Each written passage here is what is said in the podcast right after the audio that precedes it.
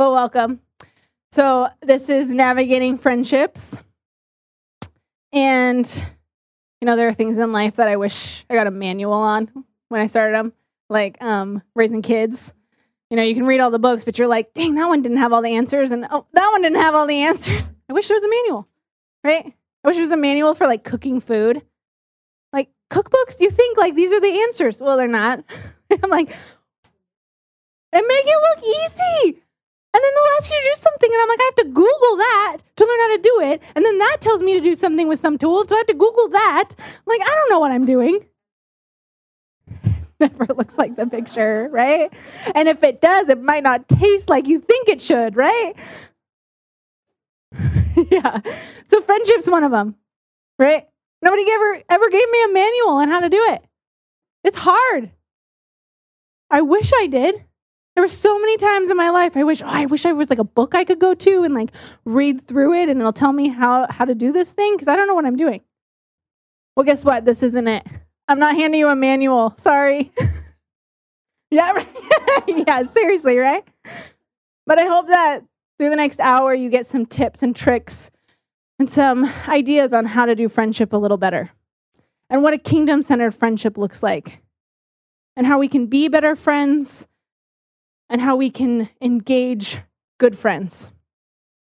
So, my vision of friendship is always over a cup of coffee or tea. My husband's a tea guy, I'm a coffee girl. So, either or.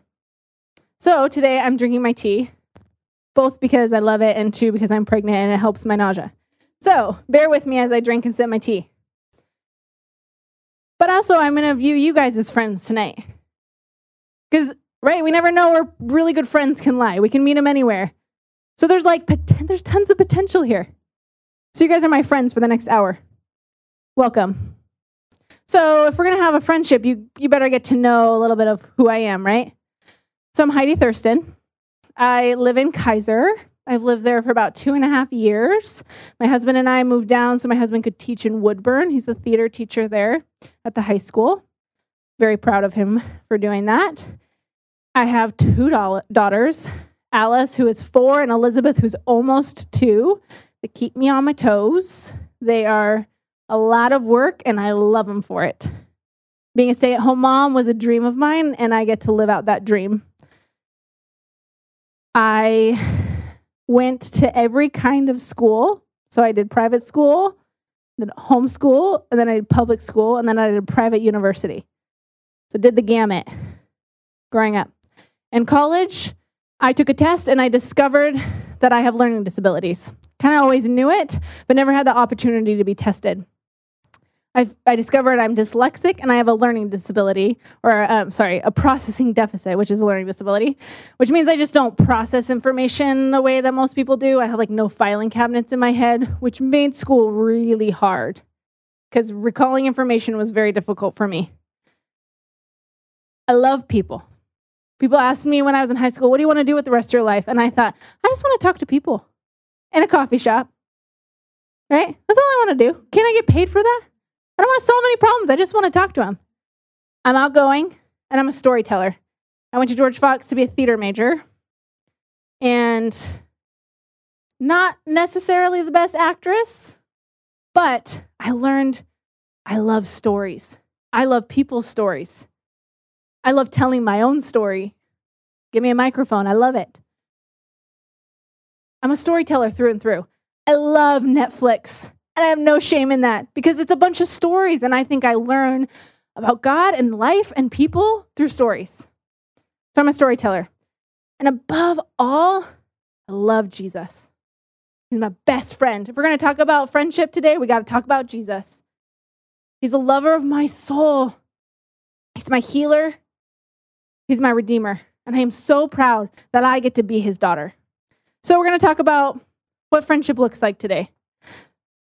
So, my first memory of friendship was on a playground. I don't even remember how old I was. And I ran up to a kid and I was like, hey, you want to be my friend? And for what seemed like a lifetime, we were BFFs. We were best friends. And then, probably after what was actually 30 minutes, he went home. And I went home and I never saw him again. I don't even know what his name was, but I was that quick to make friends. That's my first memory of friendship. So I want to start tonight by on your handouts that you got for this on the back side, there are questions. Just look at the next one. If you're like me and you like to peek, you can peek at the next ones, but we're just going to focus on the first one right now. What was your first memory of friendship or a friend? I just want you to go down memory lane and just think what was your first memory of friendship? Yeah. Yeah, and then actually write it down. Or if you're like me, you just kind of scratch it really quickly and then have no idea what you wrote back when you try to read it. But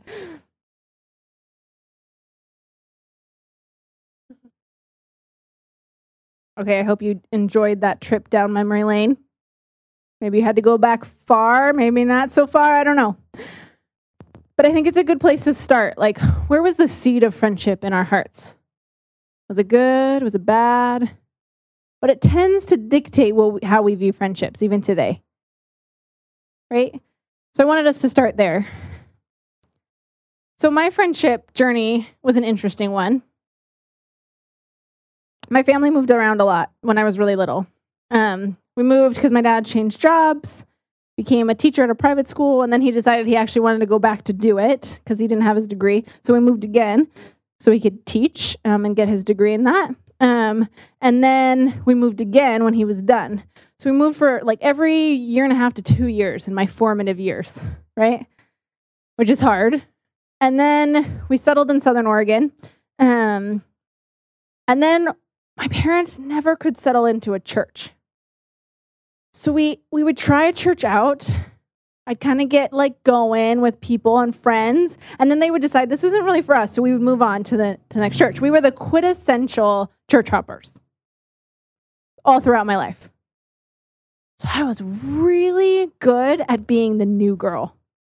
Right? I always hated it when you would like go into a new group and they'd be like, Can all the new people stand up? I always had to stand up. And they'd be like, So what's your name? And I'd be, I'm Heidi. Oh, nice to meet you, Heidi. You'd sit down and then there would be no other interaction. And it felt like it was always my job to like try to start these friendships. So I got really, really good at asking questions. And there's something powerful about that. I'm really grateful for because there's something about questions that can like open somebody up and you really get to dive into who they are. Right? So questions are powerful. So I'd start I'd start with questions like what's your name? Where do you live? What school do you go to? Which would lead to an awkward question because then they'd ask me and I'd be like, "Oh, I'm homeschooled." And they would be like, "Okay, I don't know what that is, but but we'd get to journey down a little bit. And as as we developed this friendship, I, I started to kind of get a groove a little bit, then I'd start to ask questions like, so if if God is God and Jesus is God's son, but they're one, how does that work? Or if we're supposed to love our neighbor, but homeless don't have a house, then who is supposed to love them because they don't have neighbors? And my fellow like eight year old friends would be like, huh? Because most eight year olds don't think that way. And I started to realize I'm kind of weird. I don't, I don't think I think like other people. I don't learn like other people. I don't read like other people because at that point I had a learning disability, but I didn't know it. I ask weird questions and I'm a weird homeschooler that has a dad who teaches in the public schools. Nobody, I didn't quite fit into any niche. So I, I kind of learned the sting from a really early age of what friendship can, the, the lack of friendship can cause. I remember distinctly at 13 laying on my bed, which some of you might have this memory too, and crying into my pillow, right? I remember crying, Lord, I don't know why I want friends so bad. Can't we just be good? Like you and I? I keep having this draw to find friends, and I go to a new group and I try, and, and I'm kind of just weird, and nobody really knows what to do with me. Nobody's really engaging with me. Can't I just quit this whole like friendship thing? And I thought, like, I thought I was good at 13. I was like, yeah, I don't need other people. But something kept drawing me back to friendship. There'd be like this instinctual need to connect with other people outside of my family. I needed friends. Why? Because we're made in the image of God. And the image of God is a threesome, it's a trinity. It's the Father, the Son, and the Holy Spirit. And they have a friendship, they have a dance, they have a relationship. Right? So we are image bearers. We long for that same connection. So if you're sitting here and you're like, I don't know why I still want friends, you're not crazy. We are designed to need relationships. We are designed to need friendships. So it's a good place to start. But we are not the Trinity. We are broken human beings. So when we start to engage with people and we start to journey with people, inevitably we get hurt because our brokenness affects one another, right? And I think that those scars leave marks, and we need to be aware of them as we journey down the path of friendship. Right? Because somebody can like poke at it and we they don't even know they're doing it. Scars that were made at like 15 that now somebody can make a comment and I'm like, "Whoa." Just the other day a friend said, "Wow, you're kind of acting snotty." And they meant it at like a like a kind of silly like not in a mean way. And I was like, "What?" That hurt so bad. And they had no idea that I had a friend call me snotty over and over again in a really mean way when I was young. They didn't know. And it took me to have to be conscious enough to say, hey, that's a trigger. We hurt each other. It's inevitable. It's hard. So, my next question is it's a fun one. What is the moment in your life you were hurt by a friend? So you can either write it down or you can just think about it and and go on that journey. What are what are a scar that you have? Let me give you a moment.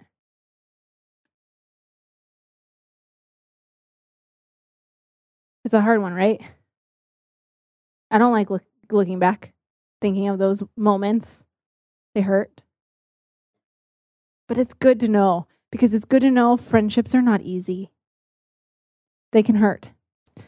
So, about a year and a half ago, well, about a year ago, I had a friend, um, I still have a friend, um, that we go way back. We went to high school together and she stole my boyfriend in high school.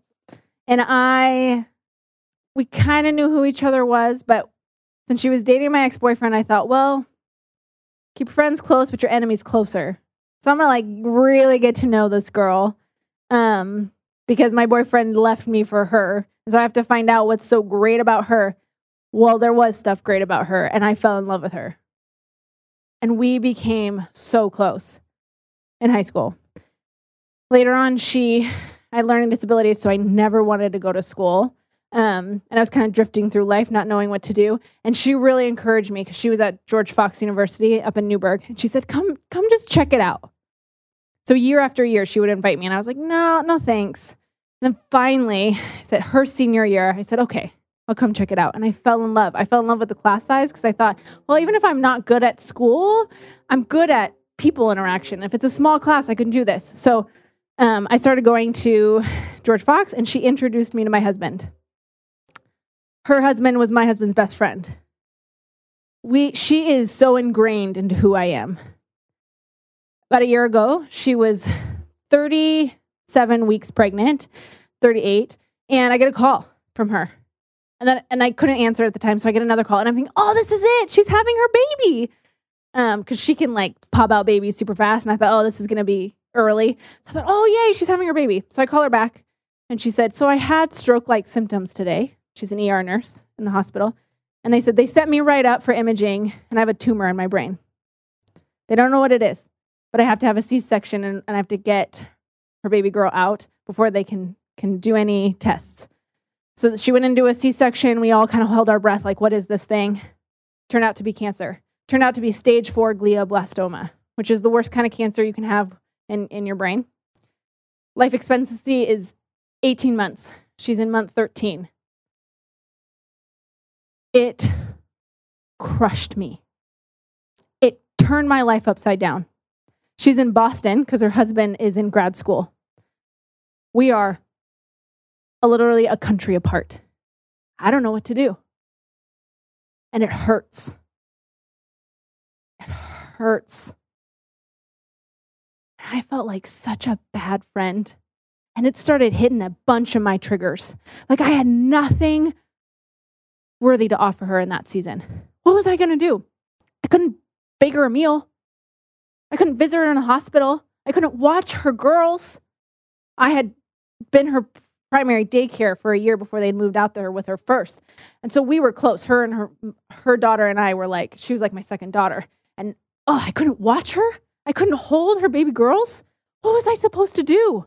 I felt worthless. And this was a trigger that hit from way early in my formative years that I had nothing worthy to bring to a friendship.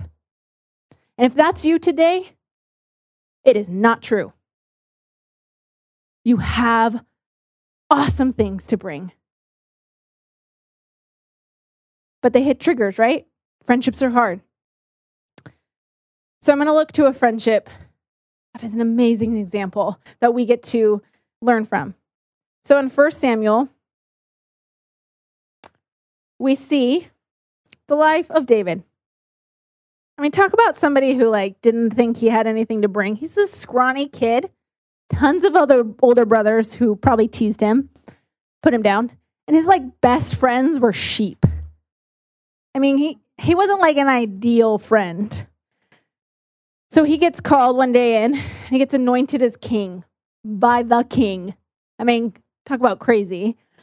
And then so so God sees him. First act is God sees him as king. And he gets anointed. Nobody else sees this scrawny kid as a king. Right? Then his brothers go to war. He shows up and he kills Goliath. His first act as king right? So he, God sees him as king, and now he's acting like a king. And everybody cheers him on. Oh, that's awesome. But not many people saw him as a king at that point. But two people did Saul and his son, Jonathan. Now, Saul was king, he was king. And we have two very different reactions. They both saw him as an anointed king that could go like the distance. Saul hated him for it. He tried to kill him right off the get go. Now we see Jonathan's reaction in chapter 18, verse 1. After David had finished talking with Saul, Jonathan became one in spirit with David, and he loved him as he loved himself. From that day, Saul kept David with him and did not let him return home to his family.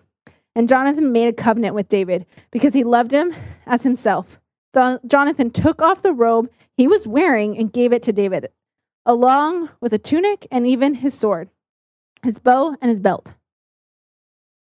So they had like some interaction before, and Jonathan tried to do this before, but didn't work. So this is like their first real interaction.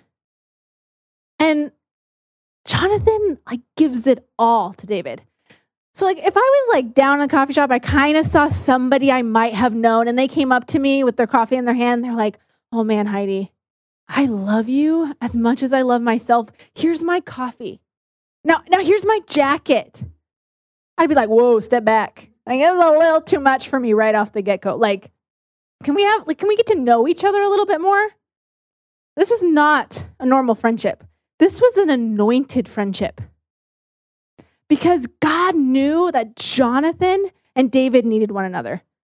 David was going to be king, he needed friends. So, right from the beginning, we see that Jonathan had a vision for who David could become because he gave David his, his tunic and his sword. Now, this represented his inheritance. Jonathan was like the prince he was going to be king. He had it made. And he sees this kid, and something overcomes him, and he says, That guy's going to be king. gives him his inheritance and says, I'm going to step back so that you step into my position. Because he had a vision for who David was and who God called David to be. Crazy. I don't think I would be that selfless. We see that Jonathan loved David. We see this multiple times. It says it multiple times throughout this um, friendship. It says Jonathan loved David more than he loved himself.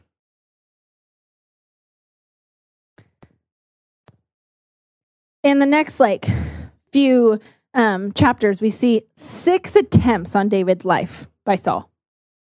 Very quickly, like back to back, right? So David's like always on the run.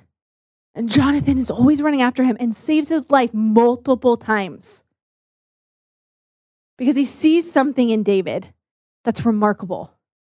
And he loves him as he loves himself. At one point, he even confronts his father and says, Are you really going to kill this guy? And Saul's like, Yeah, I hate him.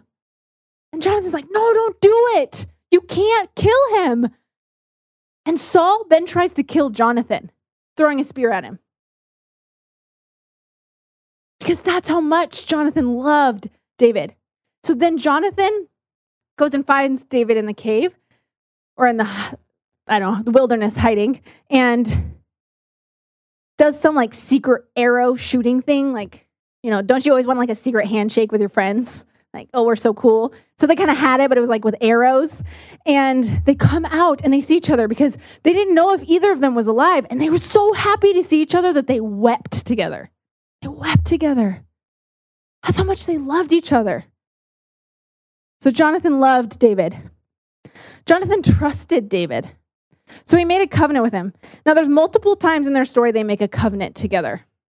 But in this one, this one's thought to say that Jonathan had a commitment to David, that he saw David as king and he was saying, I'm going to see you through this and I'm going to get you until there until you're king.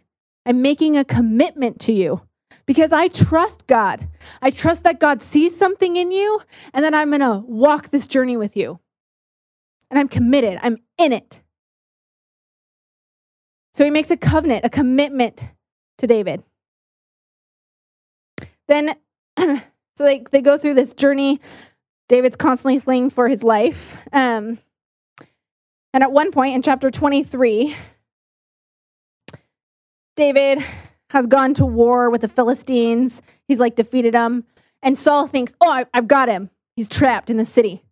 So then David has to flee. And he flees so good that nobody knows where he is, not even his own men. And Saul is mad. Why can't anyone find him? Guess who found him? Jonathan. They were so connected that Jonathan could, find him in the wilderness when nobody else could. Right? So he goes and finds him. And it says in 23, verse 16 And Saul's son Jonathan went to David at Horesh and helped him find strength in God. He drew him to God because it started with God. It started with, I see who God has made you to be. So I love you. I have a vision for you. I trust you. And then we're going to pull it back to the beginning and I'm going to draw you nearer to God because it's all about God. Right? So he has he has a vision. He loves him, he trusts him, made a covenant, and he draws him nearer to God. So in my in this journey of my friend having cancer, I was left not knowing what to do. Right? And it like struck a chord. And all of a sudden, I started to doubt all these other relationships in my life.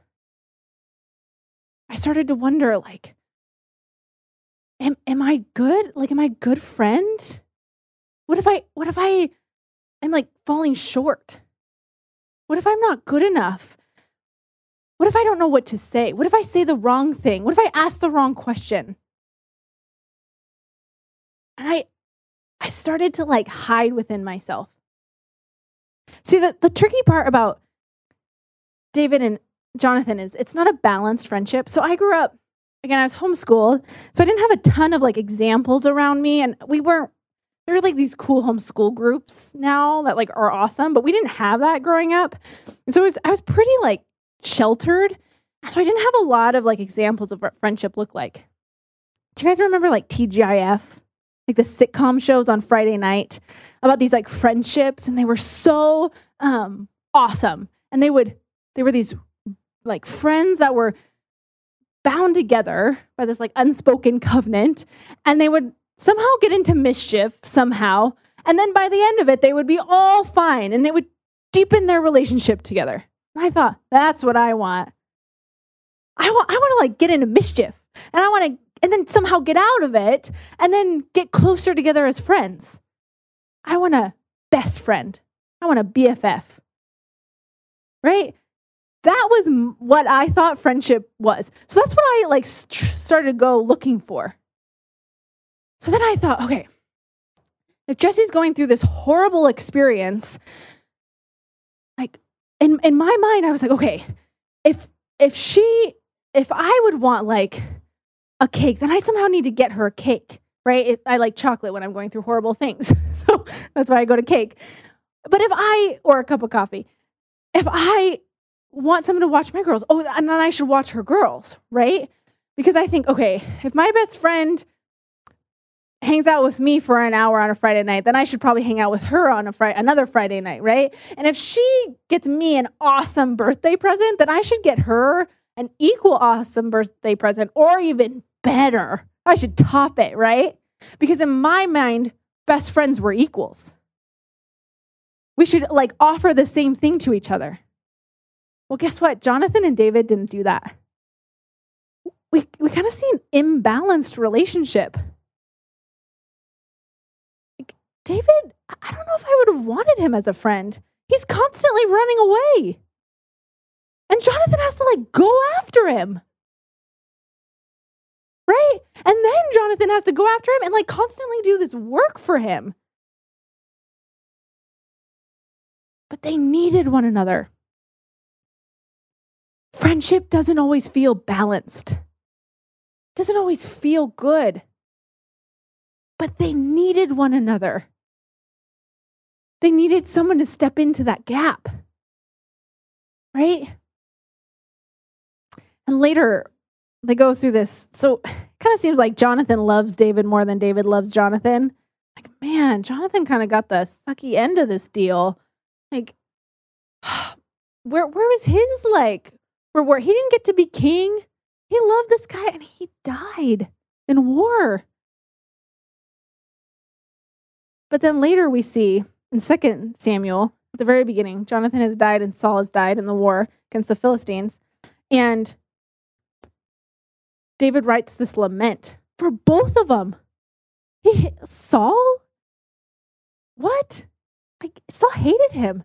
And for Jonathan, and it's a beautiful lament Right? And then later on, when he's king, one day he gets like really upset and he's like, Is there anyone in the house of Saul and David left? Like, everyone's like, I don't know. Who cares? They're old news. You're like the new king. Let's focus on you. no, I need to know. Is anyone left in the house of Saul and Jonathan? And he's he's like fervent about this question. He needs to know. And they find, they find Jonathan's son.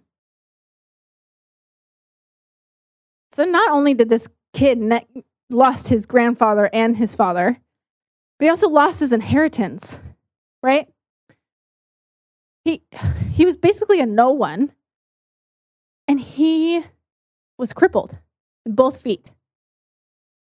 Mean, this guy didn't have a lot going for him. And David found him and said, Come, come be in my house. You know, the gal tonight said that she got to go inside Buckingham Palace. This would be like going inside Buckingham Palace and then the like royal family saying, Hey, come be a part of our family. Come eat at our table every day. Every day. He didn't deserve it. And David says, This is all on behalf of Jonathan. Because he loved Jonathan. So this might seem imbalanced. It might seem like, wow, Jonathan didn't really get a lot, but David loved him. And this is tricky because there are times in our lives that we're in the cave and we need a Jonathan to run after us. And then there are times that we have friends who are in the cave and we have to run after them and be a Jonathan. And it might feel unfair, it might feel unbalanced. I have a friend who still is battling cancer in Boston and I have to be her Jonathan. I used I would get about a about six months into this journey, I'd get so mad. I'd call her and I'd be, oh, we're just gonna talk about cancer again. And then I'd get mad at myself, like, come on, Heidi, get it together. She's going through this horrible experience. And then we'd I'd call her, hey, how you doing? Oh, I'm okay. And then she'd tell me more about her journey and cancer, and I'd kind of get frustrated again, like, she's not asking me how I am, to the point where she would start, she didn't even know what was going on in my life. I was mad. I felt like, come on, I need some out of this. But that's not what she needed. She needed me to run after her in whatever way I could. And the most powerful way I could do that was prayer. I, I never stopped praying for her because sometimes I didn't even have the words to say, except, man, this is awful. I can't believe we're going through this. And that's what we just say to each other over and over again. But then I would get on my hands and knees and I would pray. And I'd go after her in her caves spiritually with God. And I'd encourage her because sometimes we need a Jonathan and sometimes we are a Jonathan. So, how do we do this in real life and every day? Because we're, I mean, Jonathan and David were in some like horrible circumstances, right? Like, I think it's bad when like my friends come over with their little kids and I have my little kids and they're like running around and we're trying to carry on a conversation and it's just not happening and I'm thinking this is awful. Well, nobody's trying to kill me. Right? They were in an awful circumstance. And they managed to to bond together. So I think we can do it. So how do we do it? We get to know each other. Right? We ask good questions. I think sometimes we assume that, um, oh, like some people are really good about just coming um, to somebody like a friend and just being like, hey, let me dump on you because this is what's going on in my life. Um, but other people like me have a really hard time with that. So, like, I don't want to burden them. What if they're not in a place they could hear it? So I wait for people to ask the questions, which is my own issue and I deal with it. But Asking good questions is powerful. Engage with one another, risk the awkward moments. Because there's going to be awkward moments when you have to look at a friend and say, Man, you've been off for a few weeks. What's going on? And they're like, Um, nothing. I'm fine. Right. And you're like, Okay, then I guess I was wrong. But it was worth asking because what if they said, Oh, yeah, I am like struggling in my marriage and I don't know what to do about it and I don't know who to talk to. I don't even know how to bring it up. I don't even know what's really wrong, but I'm struggling. Thank you for asking the question. Thanks for noticing. But it could have been really awkward, right? But risk it because we love each other. Because we get to engage with one another. Love is a powerful thing. At the top of your hand, there's a scripture that says, the, No greater love than this to lay down your life for a friend, right?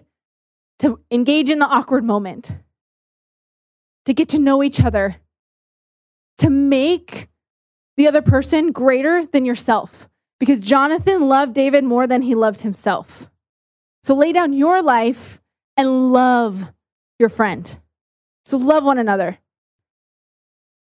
Fight for one another you know, there are good ideas thought up every single day. I have awesome ones when I'm doing the dishes. Right? I'll be like doing the dishes. I love the dishes because I hate the laundry, but love the dishes. Because the dishes is like warm water on my hands. I love that. Um, I love warm water. I am always cold, except right now because it's really hot in here. But I'm always so the dishes are like my zone, right? So I'm doing dishes and I'm always thinking about like great ideas, like oh, okay, I have my two girls, they're in separate rooms, But maybe if I like put them together in their own room and we redo their room, that they'll be like happier because they are social and they love each other. So, okay, I'm to do this. And I create the whole room and the whole plan, how we're to do this. And then it never happens. Right? Great ideas are thought up every day. I know each and every one of you have them every single day. They could be little, they could be big. We think of them every day because we're image bearers because God's creative and you're creative. But many of those good ideas don't ever see an end, see a result. Because we need people in our lives to encourage us through them.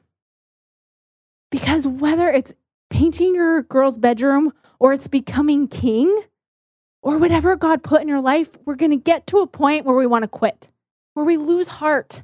We say, This is too hard. I don't know how to do it. And we need the people in our lives to say, no, it's not. You can do it. It's worth it. Right? Because we see the glory of God in one another. In Second Corinthians, it says,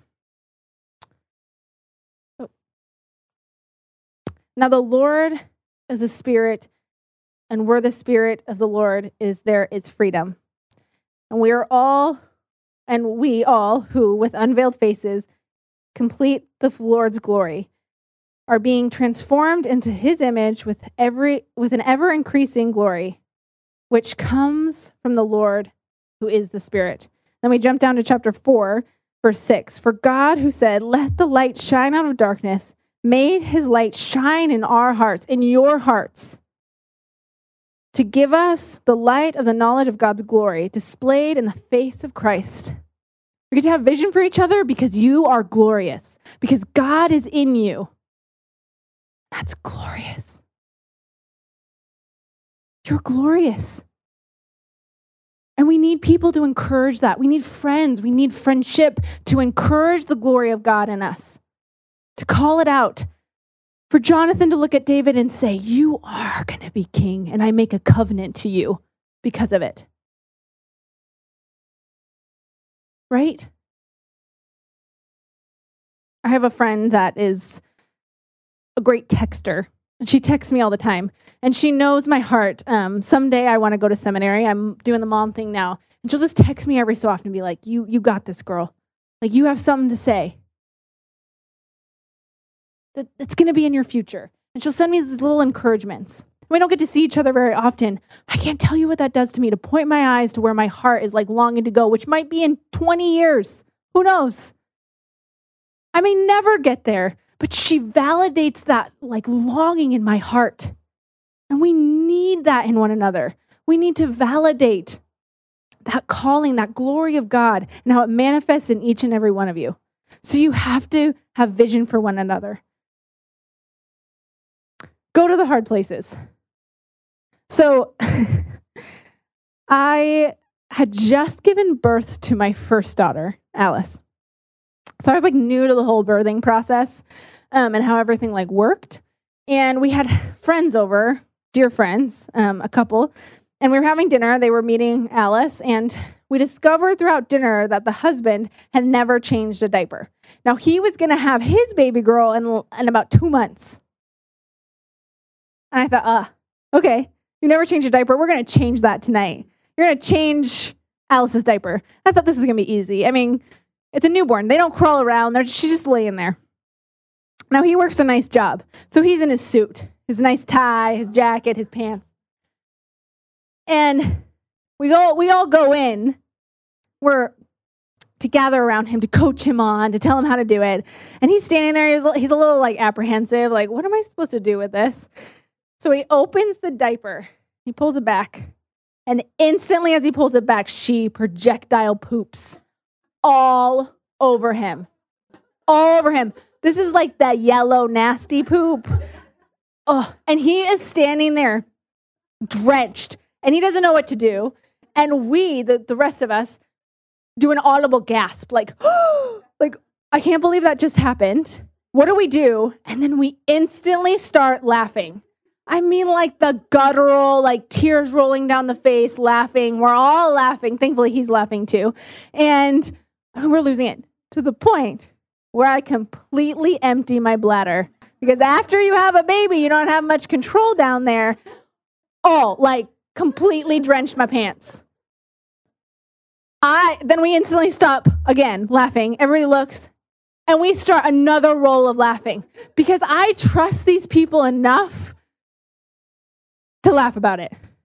Because sometimes the hard places can bring joy.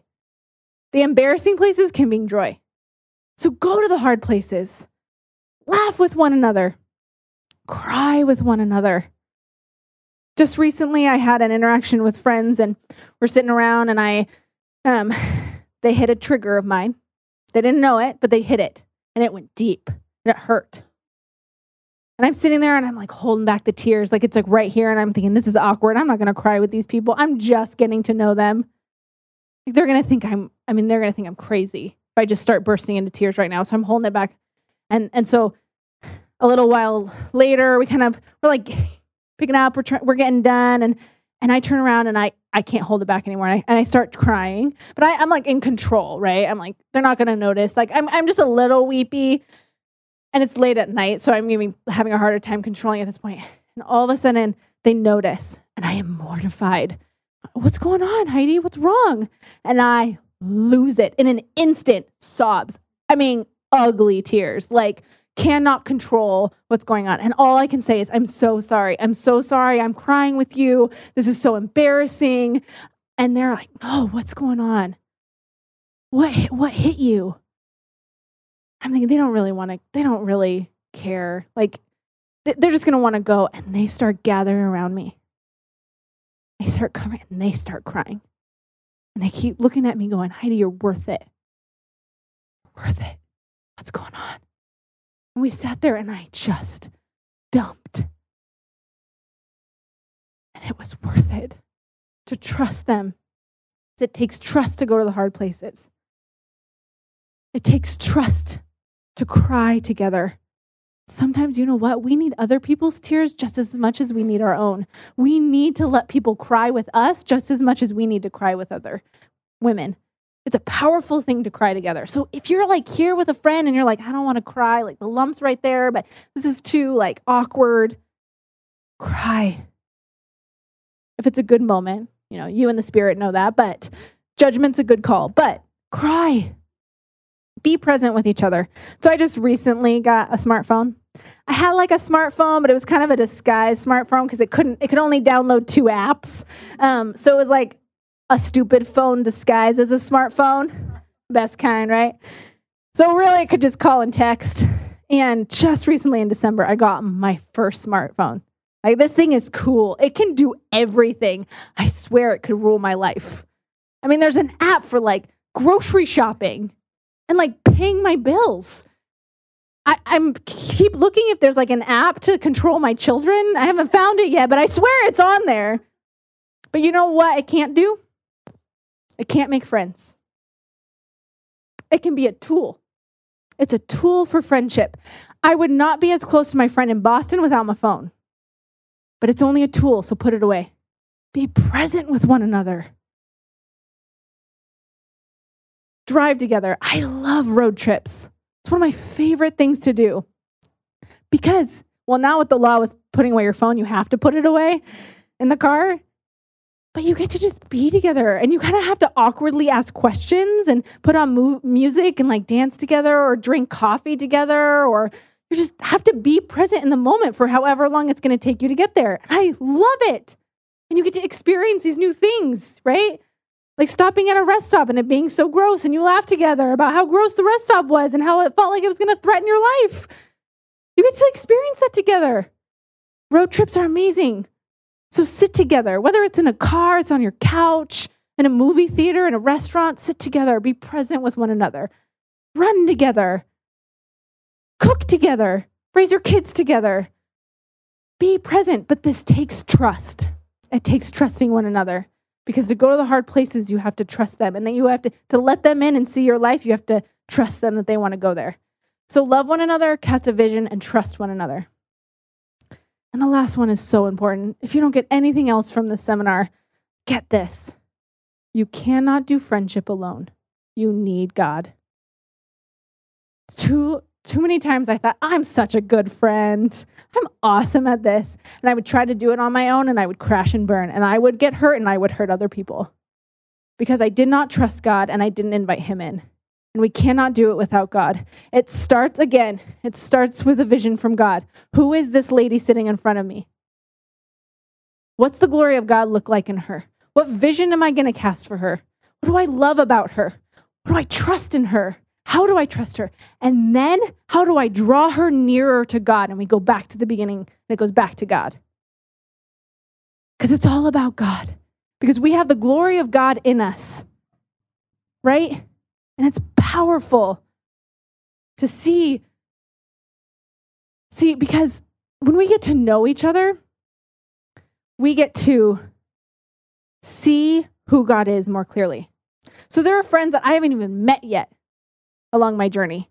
And when I meet them and get to know them and dive into this friendship, I will get to know and be introduced to an aspect of God that I don't even, can't even fathom.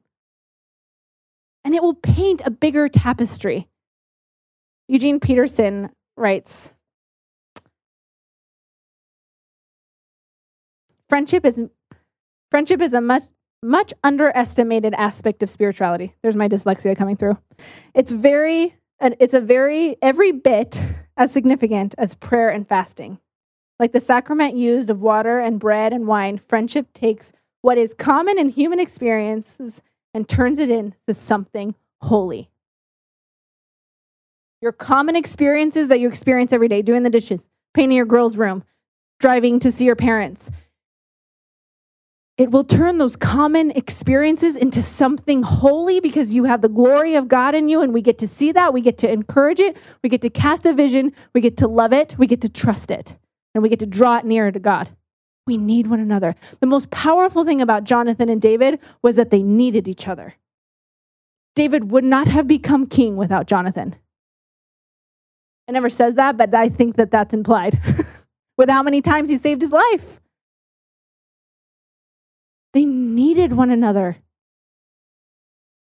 So draw each other nearer to God. So the last question I'm going to have you guys take a moment and look at is what is the vision? What's your vision for friendship in your life or a specific friend that you have?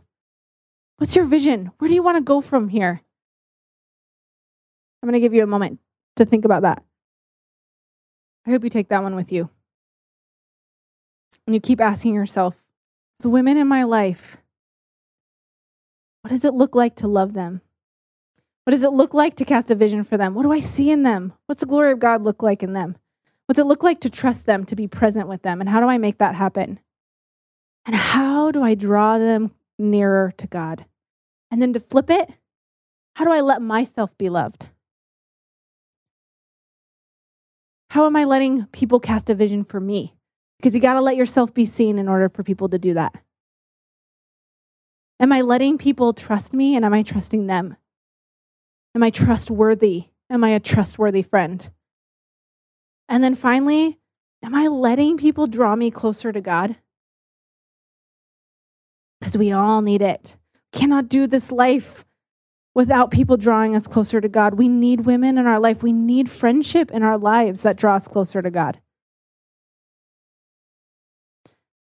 So I hope you continue to ask those questions and, and ask the question what's the vision look like for the friends in your life? Thanks for coming, and I hope you guys have a wonderful night. And enjoy tomorrow. There's going to be some amazing speakers tomorrow, and there will be brunch. I don't know if they announced that, but there'll be brunch in between the first and second seminar um, tomorrow, and it's good stuff. So have a wonderful night, and hope to see you all tomorrow. Thanks.